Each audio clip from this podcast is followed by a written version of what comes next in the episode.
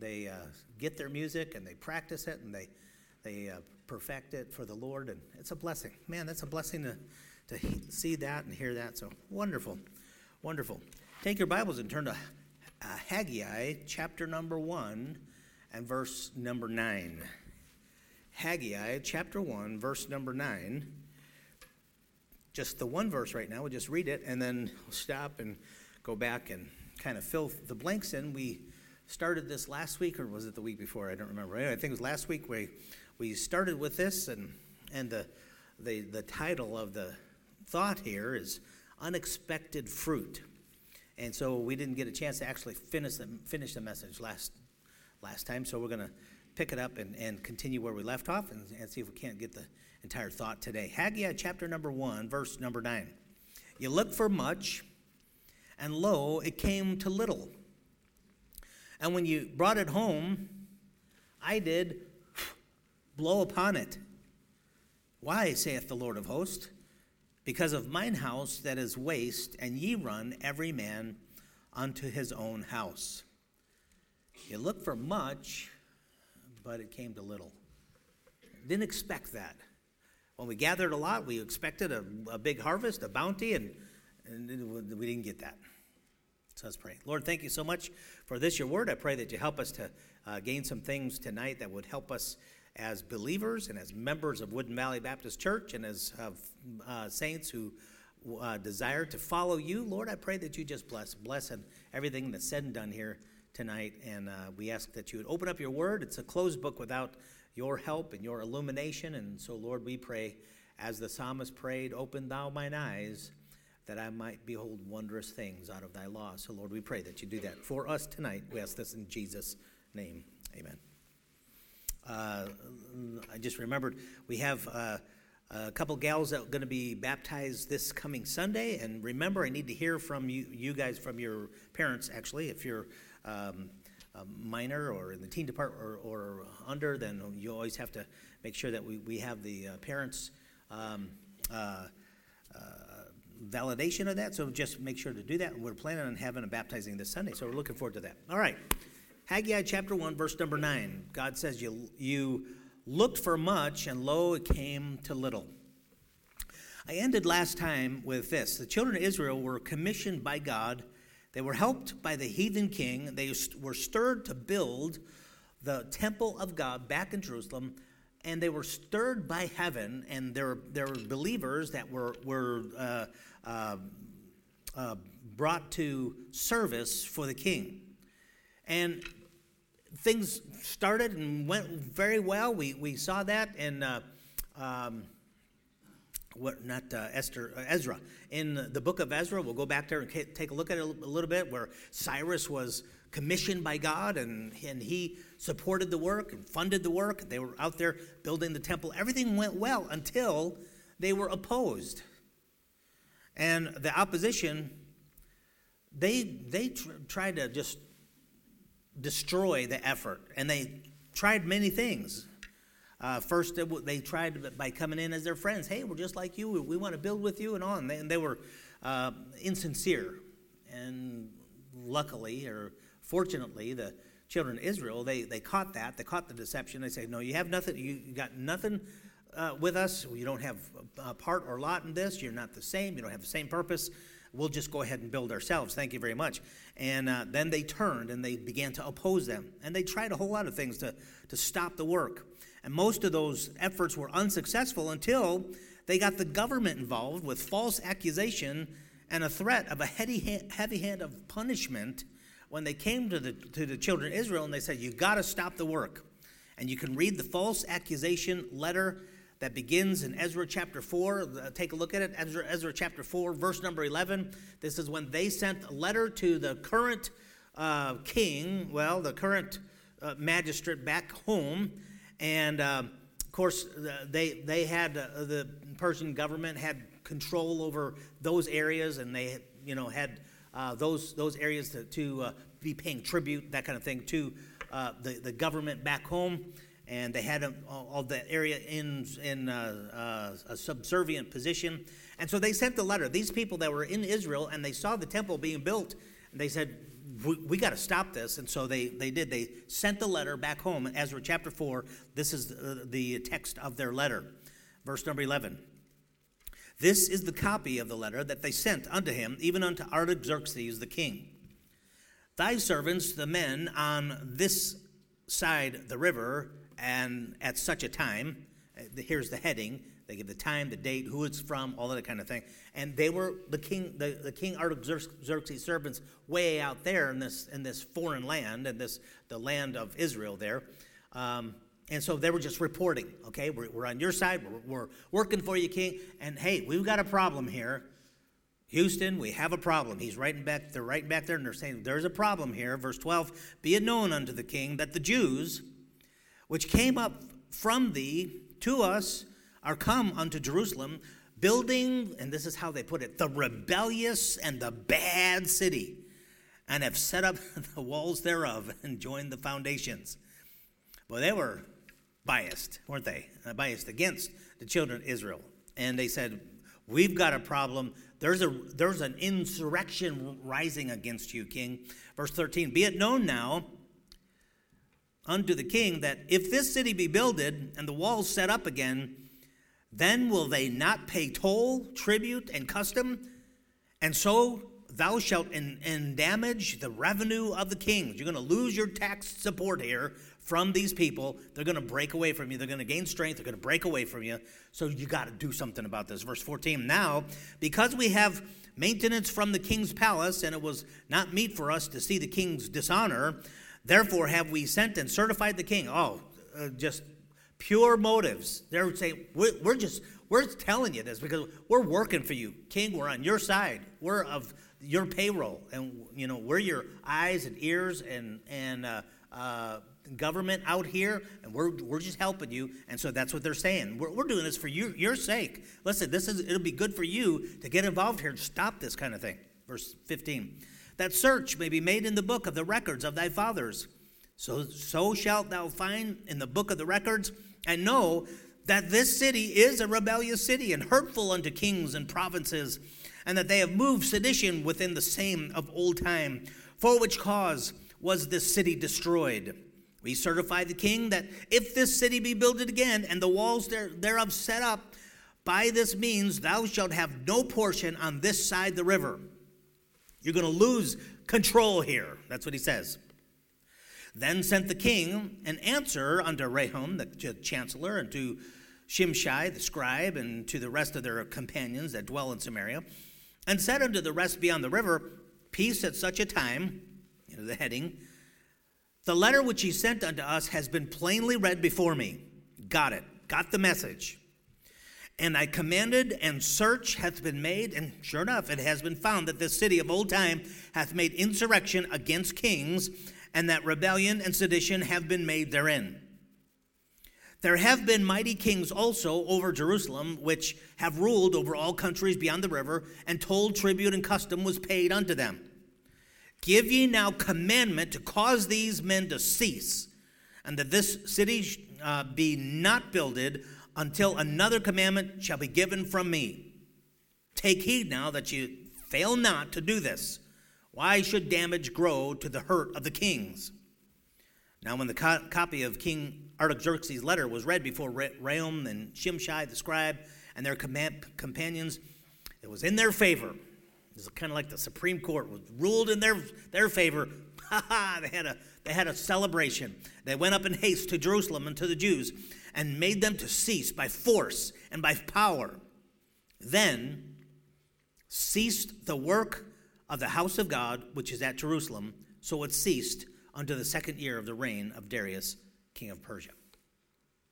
So that's the background. And when the children of Israel started, and they started, man, great uh, revival and great attitudes, and they're in obedience. They're following. They're doing what they're supposed to do, and then here's this opposition, and they they write to say, "Hey, king, you better stop this." And and so the current leader there says, "Okay, that's we we don't want to uh, cause trouble for our kingdom, so have them stop." So the command was to, to have them to stop, and everything ceased. The the uh, uh, foundations of the temple were stopped being laid, and the and the walls to be up, and, the, you know, they, everything stopped. And for and it gives the time. And if you check this out, about 15 years. For 15 years, nothing happened. It's like this is 2020, it'd be 2035. If, the, if we were building that temple, it would stop from now until 15 years from now, 2035. How old are you going to be in 2035? I might not be here, but anyway, uh, um, hey, that's a long time. It's a long time for that to have stopped. Now, to make a long story short, they stopped the work. The progress forward was halted. You remember we, last week we talked about how the, they forwarded the, the, the cause? They forwarded the, the, the cause of the house of God. I can't remember how the, the phrase was. It's always good to see God's, God's uh, uh, uh, things go forward.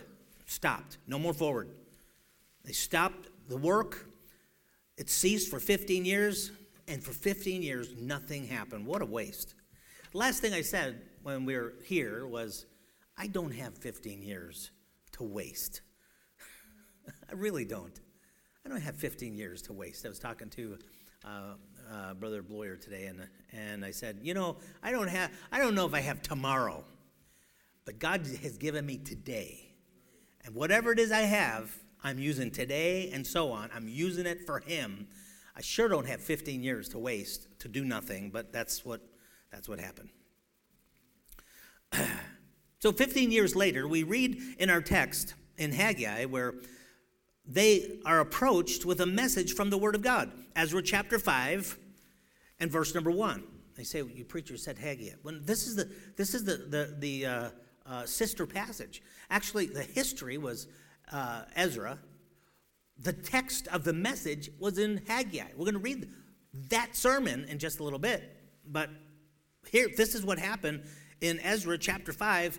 After 15 years later, then the prophets of Haggai, the prophet, and Zechariah, the son of Iddo, prophesied unto the Jews that were in Judah and in Jerusalem in the name of the God of Israel, even unto them, then rose up. Okay, they preached the message. They said, This is what thus saith the Lord.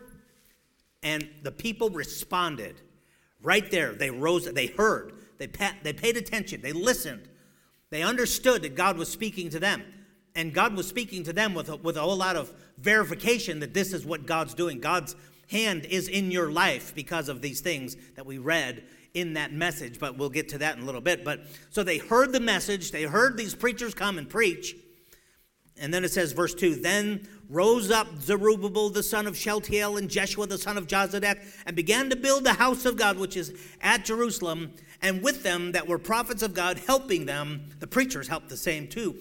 And the same time came to them Tattenai, uh, a governor on this side the river, and Shethbar Boznai, and their companions, and said thus unto them, Whoa, ho, ho, whoa, what is going on here? Who hath commanded you to build this house and to make up this wall? Then said we unto them after this manner, this is what we said. Uh, what are the names of the men that, that uh, make this building?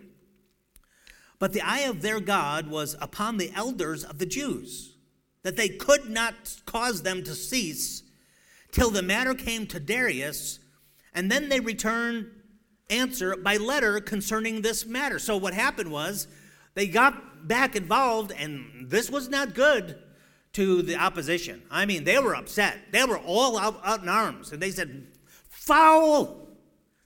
This is not right. We've got to stop this. Who, who gave you permission to do this? And so they said, okay, well, we're going to go ahead and write a letter. We're going to uh, uh, appeal back to the governor back there in Persia, and we will we'll see what's going on. So the, the work stopped for 15 years. The people got discouraged. They got carnal. Matter of fact, we're going to find that in the text that we read from, from uh, uh, Haggai in just a little bit. They got carnal. They lost their vision, their zeal, their, their purpose. And they began to languish spiritually until Haggai preached to them the message of God, and they had the correct response. Um, uh, Zerubbabel, uh, uh, uh, uh, what's the guy's name? Uh, Jozadak, the, the son of Shealtiel, they, they had the right response.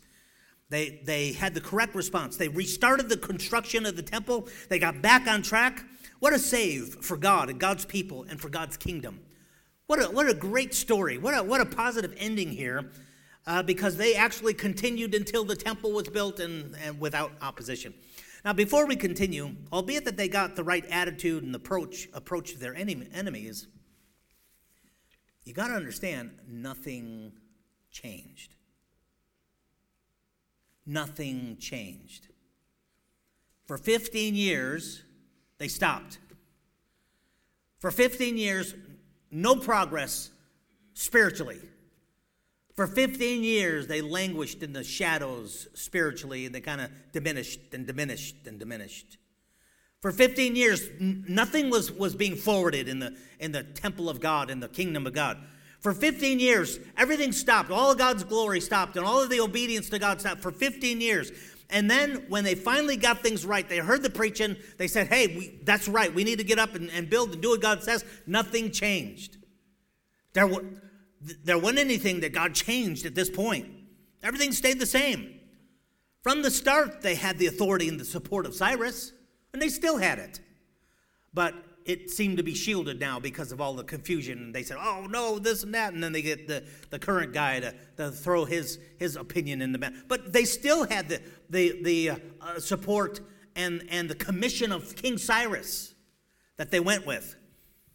They were still right to build. They had the authority. They were supposed to build. They, God allowed them to build, but He used even uh, the, the, the, the kingdom of Persia to help them build and to, and to foot the bill. They were right to build. They also had the blessings of God on their lives, and effort as an outcome of simple obedience. They just obeyed. Haggai 1:8, this is what God says, his, his heart. Go up to the mountains and bring wood and build the house, and I will take pleasure in it, and I will be glorified, saith the Lord. That never changed. God's heart was always there. He wants his house to be built. He wants it to, to go forward. He wants his things to be, be uplifted and to be focused on and to, and to be honored and to be respected. And God, he, he was pleased with them building, but that didn't change. God was still wanting them to build. Still, they merely answered their critics properly. That's all that they did. But nothing changed to give them the go ahead to restart the construction. Folks, it was truly a 15 years wasted time. 15 years they didn't have to stop building, it was for nothing. They succumbed to intimidation. They halted for the fear of man.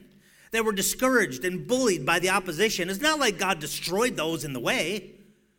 It's not like the, Lord, you know, diseased those who were in the way and, and took them out not like God removed a mountain of opposition or even provided something that they didn't already have. They possessed everything that they needed. God didn't change a thing, didn't uh, give them one more thing that they needed. They still had everything that they, they needed. They had the, the command of God, they had uh, the backing of, of the nation, truly. They had everything that they needed to do, but they did. They stopped for 15 years. What happened? They heard a sermon. It was one sermon. And what a sermon it was. And that's our text. What they heard was Haggai, chapter number one. It was in that message that God emphasizes his intervention in withholding blessings by what he said. And so let's read it Haggai, chapter 1, verse number 1. So you want to know what it was like to be in church back then? This is what it was like. Here's the message. You know, we have ours recorded. it's recorded right here. It's right here. It's word for word what, what the preachers preached. Here it is Haggai chapter 1, verse number 1. In the second year of Darius the king, in the sixth month, in the first day of the month. I, I like this because God gives earmarkers of exactly where this is. And you can look at, at uh, the book of Ezra, and you know here, here, here, stop for 15 years, and right there, that's where this is, and, and it coincides with the time. It's right there. This is that message. This is what those men of God, this is what the prophets preached. In the second year of Darius king, in the sixth month, in the, in the first day of the month, came the word of the Lord by Haggai the prophet unto Zerubbabel, the son of Shealtiel, governor of Judah, and to Joshua, the son of Jozadak, the high priest, saying, This is it, this is the message. Thus speaketh the Lord of hosts, saying, this people say, the time has not come, the time that the Lord's house should, should be built. It's, it's not the right time. Come on, hang on, guys. Uh, you know what? We're supposed to go for. We all would know that. And yeah, maybe we'll do that someday, but not now. It's, it's not the best time. Okay? We need to we need to kind of regroup and we kind of this is what the people were saying. The people that were not obeying. The time has not come. Time that the Lord's house should be built. Then came the word of the Lord by Haggai the prophet saying, Is it time for you, O ye, to dwell in your sealed houses? And this house lie waste? You remember what I said about sealed? That's talking about sealing or finished? Uh, luxurious uh, houses and, and palaces and, and nice, comfortable uh, uh dwelling places. You know, sometimes we kind of think that they were really primitive back then. No, no, they, they was they, almost like, like here. There was uh, many of the things that we have nowadays that are in advance of that, but they, we're talking about comfortable dwelling places, beautiful homes. But the question that God is saying, wait a minute, it's not time to build God's house. Is it time for you, O ye, to dwell in your sealed houses, and this house, the house of God, lie waste? What a question. Now, therefore, thus saith the Lord of hosts Consider your ways. You have sown much and bring in little. You eat, but you have not enough. You drink, but you're not filled with drink. You clothe you, but there is none warm. And he that earneth wages, earneth wages to put into a bag with holes. Thus saith the Lord of hosts Consider your ways. Go up to the mountain and bring wood and build the house, and I will take pleasure in it, and I will be glorified, saith the Lord. You looked for much, and lo, it came to little. And when you brought her home, I did blow upon it. You know, that reminds me of, it reminds me of a, a dandelion, you know? Not the yellow part of it, but when it makes seeds and it makes a little thing, and you go, and it's gone. It's all gone. He says, You brought it home, you're so proud. He says, hey, look at look what we got the harvest. And God says, Yeah, do that to you. Take that, put that in your pipe and smoke it. Anyway, so he, he did blow upon it. Um, why, saith the Lord of hosts? Because of mine house that is waste, and ye run every man into his own house. Therefore, the heaven over you is stayed from dew, and the earth is stayed from her fruit. And I called for a drought upon the land, and upon the mountains, and upon the corn, and upon the new wine, and upon the oil, and upon that which the ground bringeth forth, and upon men, and upon cattle, and upon all the labor of the hands. Wow, what a message! What a text! What a, what a subject! How confrontational that God is dealing with his people in this way, saying, you guys are off. You're off. So, very simple. Simple message, simple sermon. Let's give it three points in a poem, okay? Even though I don't know that these are the poems, uh, the points that, that God made, but let's let's give an outline to what God says here. First of all, He's saying, "Wait a minute, this is what you're saying." Number one, we'll build, but later verse 2, he says, Thus speaketh the Lord of hosts, saying, As people say, the time is not come, the time that the Lord's house should be built. He says, Hey, wait a minute, you're saying you're going to build, but not now? Okay, well, when? When is the, the, the right time? You're, you're waiting for just the right time to move forward, just the right time to oppose the enemy, just the right time before you can take the step ahead. What are you waiting for? So when would be the right time? God is, you know, those are those are um, uh, rhetorical questions. And God says, "This is what you're saying. The time uh, is not come. It's not. This is not the best. This is, someday we will do that, but not yet. Not now. When is the right time? Is it going to be a time of harmony? Is it a time when when the the opposition accepts you? When there's unity in all the land and everybody's ready for you to build, and that's when you go ahead and build? Are you kidding me? A time when we wouldn't be opposed so painfully? Hey, hey listen we, we really can't do that. Why? Because well look at the look at the consequences if we do that. God says do it and they say uh, yeah, this is not good. Not now. Not yet. I love the verse ecclesiastes 11 4 he that observeth the wind shall not sow and he that regardeth the clouds you're never going to reap. You shall not reap.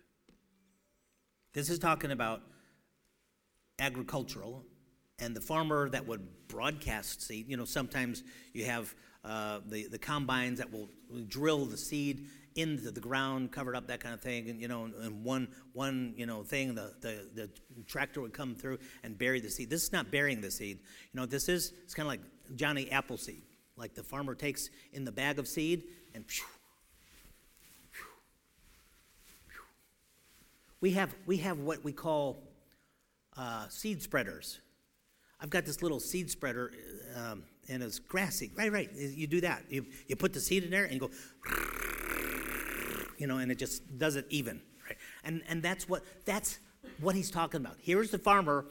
He, he gets up that morning and it's time to sow the seed. You know, he, he read in the armor's uh, uh, the, the farmer's almanac, and this is the time to plant because you got to get it ready for this. And so he gets up and it's it's windy day. And he goes, Man, this is this is not a good day to, to sow the seed. Are you kidding me? I'm going to try to throw the seed over here and it'll go everywhere.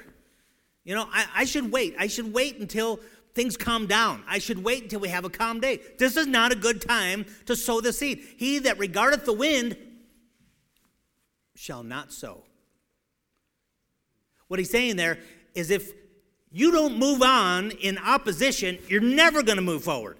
You will just be frozen. You will be hip, uh, uh, uh, crippled.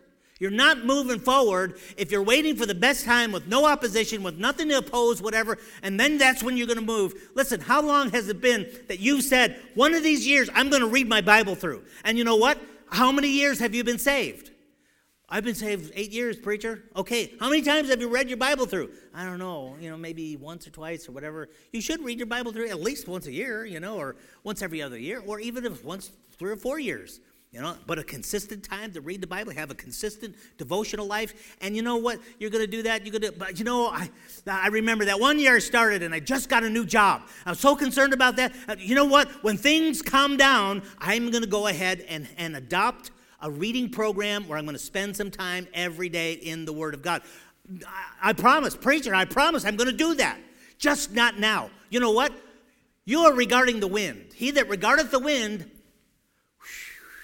forget sowing, you're never going to, you will not sow. You'll not get the job done. If you're going to wait until everything's calm before you start sowing, you're not going to do it. He that regardeth the clouds. You know, it's like cutting your grass in a, in a rainstorm. I've had to do that before. I've actually had to because for some reason, I can't remember why or whatever, but I remember I had to get the, the grass cut and I was leaving or something like that, and it started raining, and you know what? It's not the best. You know, when, when, the, when the grass is so wet, you, you got to go over four times before it even cuts, you know, goes down. It's just, it's not good. It's not good. So here's that farmer. He's ready to go harvest, and, and the best way to do that when it's bone dry, when you can get that stuff in the in the barn and, and no mold and everything else, it's got to be. You want it dry. That's the ideal, ideal, ideal spot is to have that kind of a, a situation. And here that person gets up and hmm, looks like rain. I was going to go uh, harvest today, but maybe not today. He that regardeth the clouds shall not reap. You wait for the best situation, for the, the calmest, you wait for there's no opposition. Before you move forward, you're not going to move forward. That's why Wooden Valley Baptist Church is where it's at, because we adopted this verse. move on in opposition, so just get it done. See, look at this is what those people were saying. We'll build, but not now. This is just not the right time. And God's saying, okay, well, when is the right time? You know what? This is the, the problem here was point number two their priorities were way out of whack. They weren't, you know what? They were they were saying, you know what, I'm gonna serve God, but just not now. I'm waiting for the best situation or a better situation or whatever. And you know what you're thinking right now? And you know why you're thinking this? Because the Holy Spirit's bringing to you, your heart, your, your life, your mind right now. That guy that I'm working with, he needs the Lord. How many times has the Holy Spirit laid on your heart to say something to him?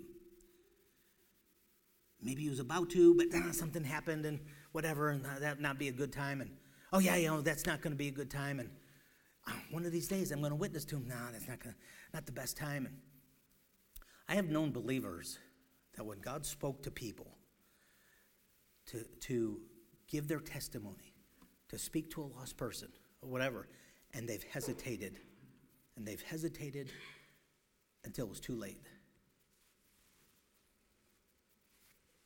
We had a um, ice storm in Mississippi when I was there, uh, just out of Bible college, and we were assistant pastors in a, a small little town there, and and it didn't snow down there. It had ice, you know, and there in Mississippi and Alabama, Texas, in those areas, when it uh, you know, it could like get bitter cold while it's raining, and you have a sheet of ice everywhere.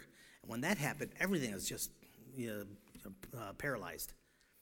Anyway, um, there's this woman that was in our complex that my wife was was burdened to speak to and she went that we had to use the same the same laundromat.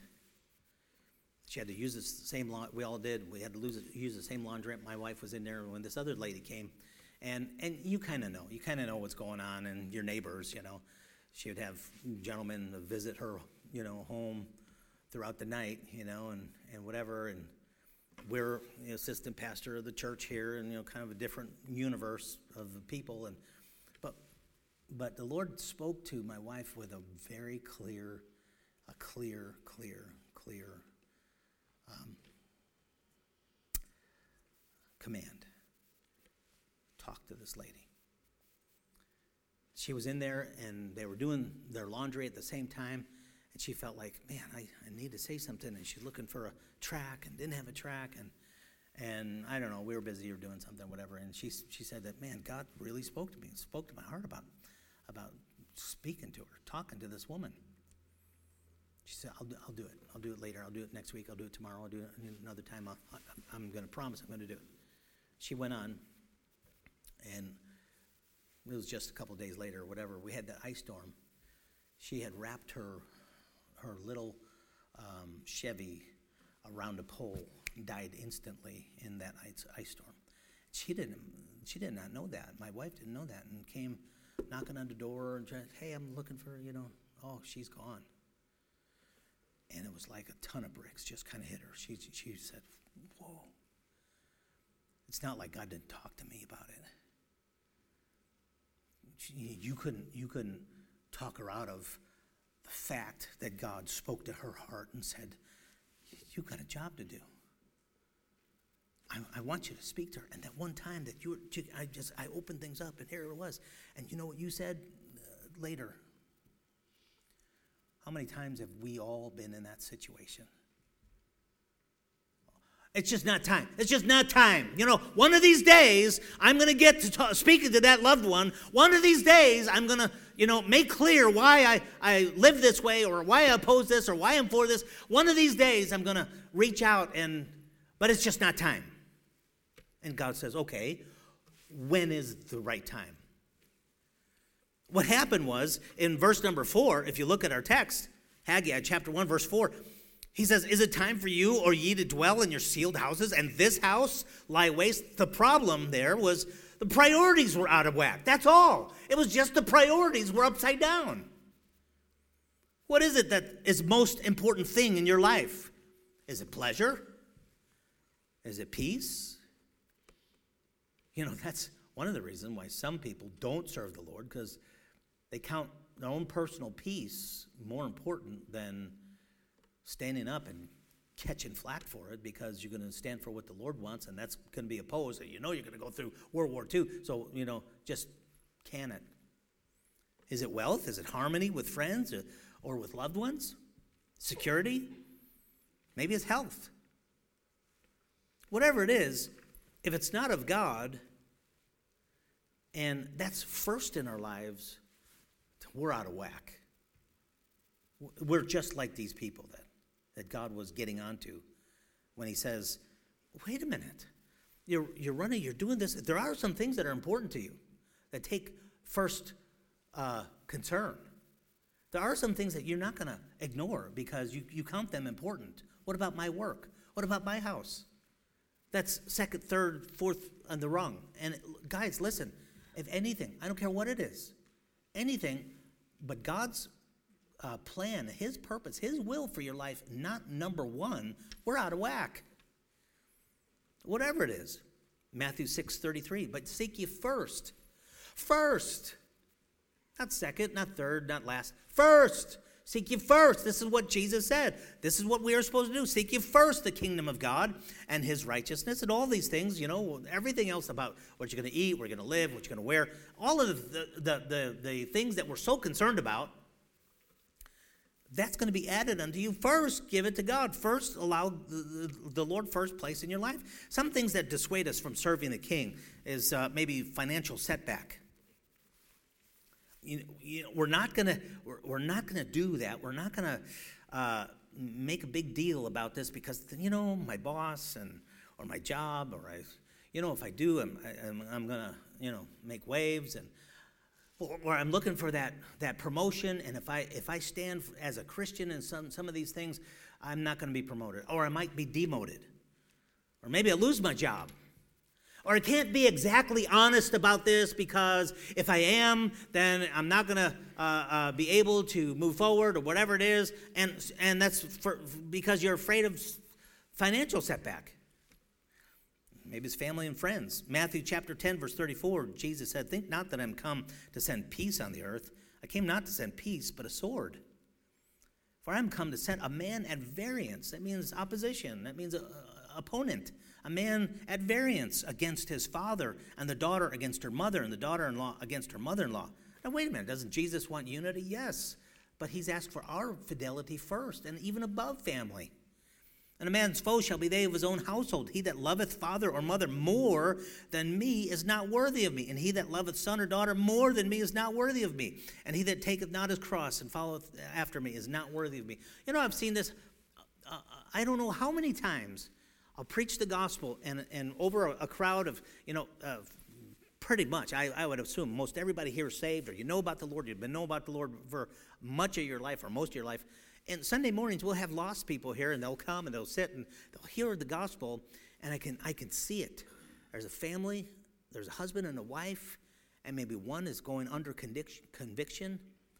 One of them's beginning to hear the Lord speak to their heart, and the big, the big consideration, the big consideration. What is my wife going to, what is my husband going to think of this? What's my brother? What's my sister? What's my friend going to think of this? And, and it's because maybe they want to keep the peace in the house. Is that wrong to keep the peace in the house? No, it's good. But not if it's at the, at the uh, expense of keeping peace with God.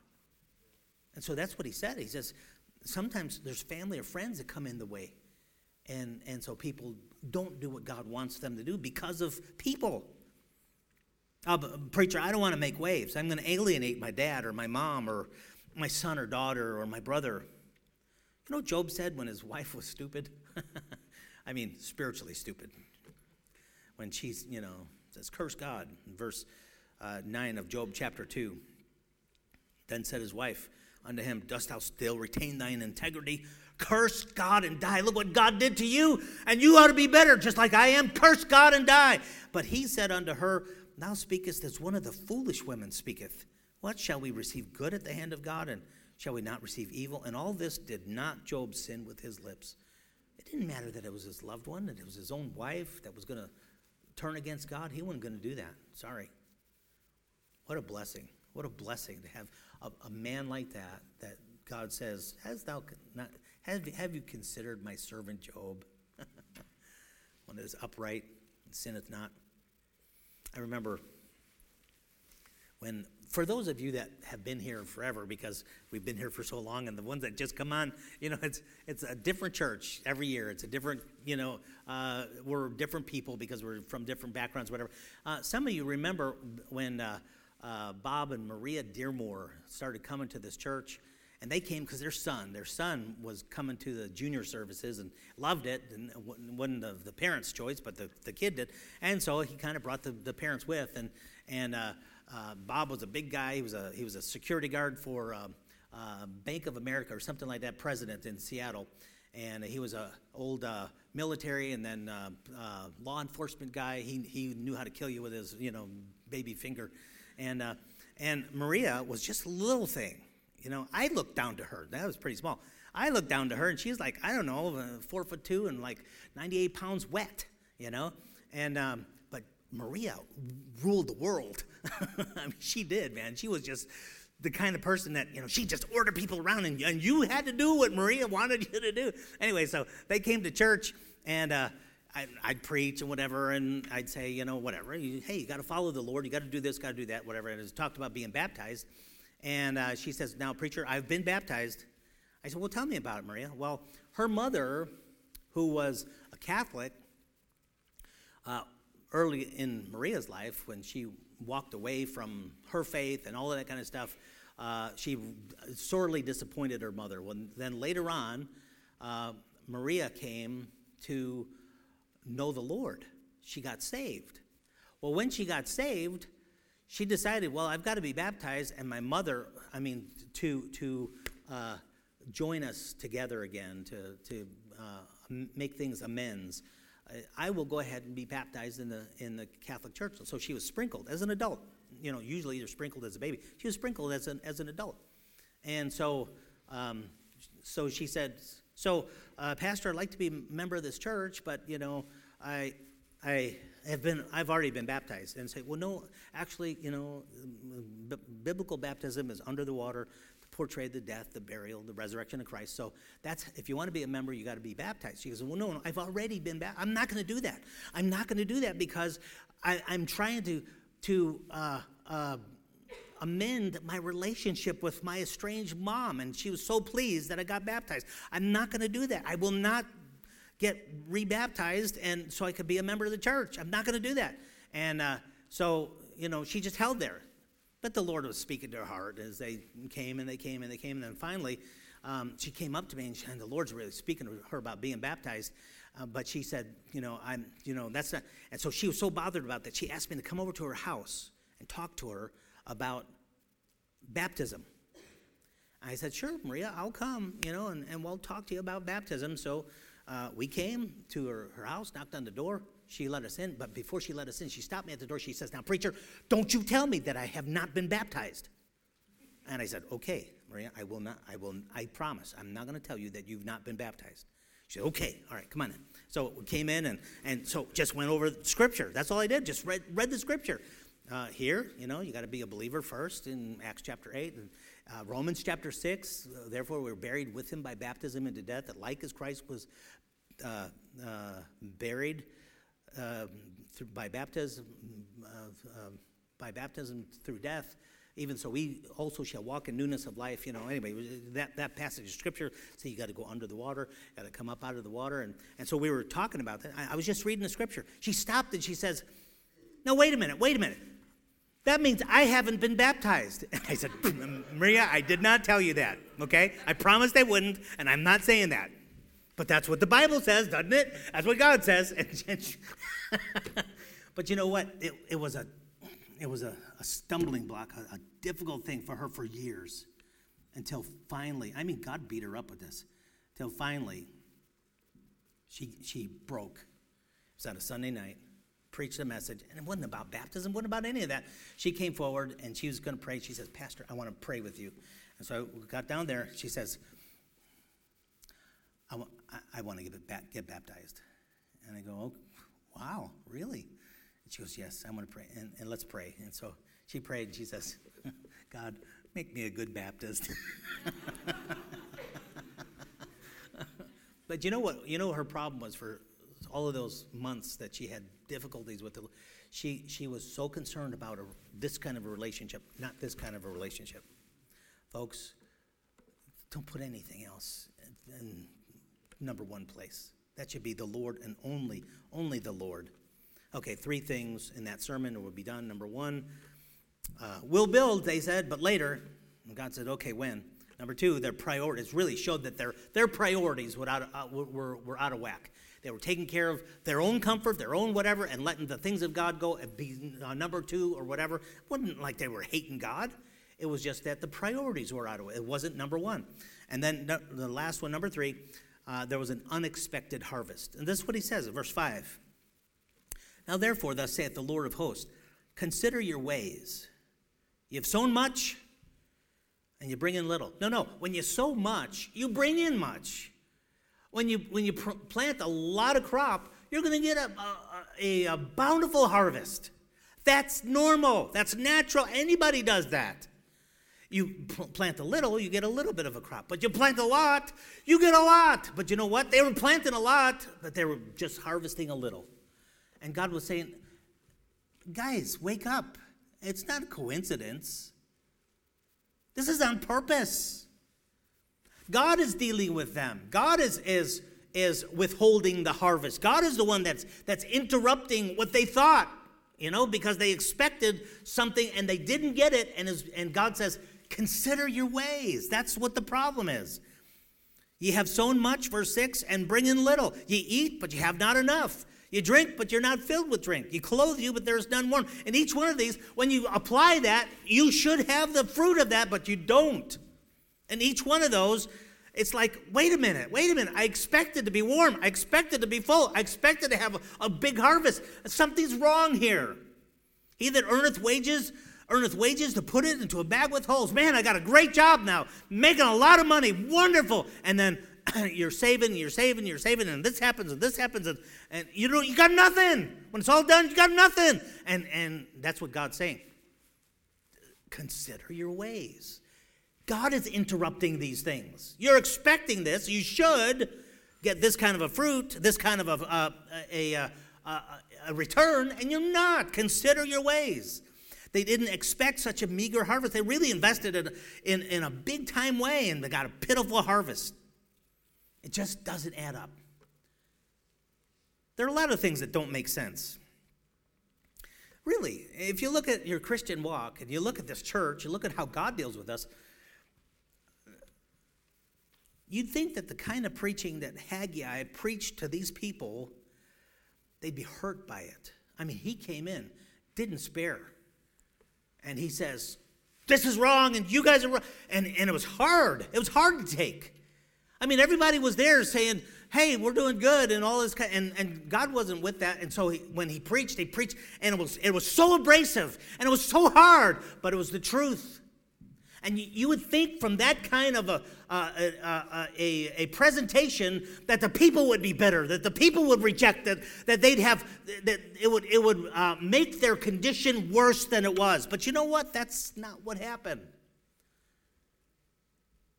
You think that kind of preaching that they'd be hurt or wounded or resentful or bitter. But no, they were blessed. They were blessed. That doesn't make sense. it really doesn't. It, when you take a look at it, it doesn't. Sometimes I've, I've felt uncomfortable to proclaim God's word like I think it should be proclaimed. I think, man, that's hard. But if it's, if it's accurate, it's the word of God, and then I see the fruit of that. You know something, folks? When, when there's people that understand that the preaching of the Word of God is what I need, sometimes I need to get my, my toes stepped on. Sometimes I need to hit, get hit right between the eyes with a two by four with the Word of God because that's what I need. It doesn't make sense that it's going to uh, be a blessing to me, but there's joy and peace and health and prosperity. 2 Timothy 4 2, preach the word, be instant in season, out of season, reprove, rebuke, exhort with all long suffering and doctrine, for time will come. And folks, we're there. And you, you know what the word of God says about the preaching of the word of God. Sometimes it's a rebuke and it's hard and it's harsh. And you know, somebody from the outside will come and look at this and, and say, Are you guys kidding me? You sit there and you take that? It doesn't seem like it should produce joy and peace and harmony and blessing and maturity and fruit, but you know it does. It really does. You'd think it would be just the opposite. It doesn't sound like kind or sympathetic or soothing. Come to church and hear a message like this or whatever, especially if I'm not right, if my priorities are not right, if I'm not doing right, and God's got a hold of me and He's speaking to me about something, it doesn't sound healthy. It doesn't sound soothing but it sure does produce blessing and spiritual health, like it did for them. You know, they listened, they had the right response. You, member of Woodin Valley Baptist Church, you'd better value the place under good, solid biblical instruction of the Word if it's balanced, you, you, should, you should value that. You should understand. That's, first of all, it's, it's rare, but it's, it's a place where you, you get, the result is something that you don't really think that you're going to get from that. Amos chapter 8, verse number 11 says, Behold, the days come, saith the Lord God, that I will send a famine in the land, not a famine of bread nor of thirst for water, but of hearing the words of the Lord. I'm telling you, it's a, it's a blessing to, to come to a, a church where the Word of God is, is preached and taught, and it's taught uh, just clearly, straightforward. Man, I get, I get blessed from that. I really do. You get blessed from that. We sometimes we, we, we look at that and, and think just the opposite, but no, no. Listen, that's the that's the kind of place that you. The most accurate, balanced preaching of the Word of God produces the healthiest congregations, the most joyful service, the happiest, happiest of saints. And that's unexpected. it really is. You wouldn't think that, that would, that's the fruit of that, but it is. That's, that's what happens. Same in giving, you know. You give to the Lord, and you give till it hurts. You give till it's it's, it's uh, feels good or whatever, you know. And, and you say, man, I can't I can't afford to give, and then you give, and God gives. It doesn't make any sense that I have enough, and it doesn't make any sense that I get blessed. But that's what happens. It's unexpected. To be humbled, to be raised. That doesn't sound right, but it is. Lost again, surrender to freedom. You know, folks, when you obey the Lord, there are quite unexpected blessings. When you're not obeying the Lord, there's a whole lot of unexpected things that you think you're going for, and you know you don't get that. So let's consider our ways. Every head bowed, nobody looking for just a moment tonight. Lord, thank you so much for speaking to us, and Lord, help us to to value the the, the uh,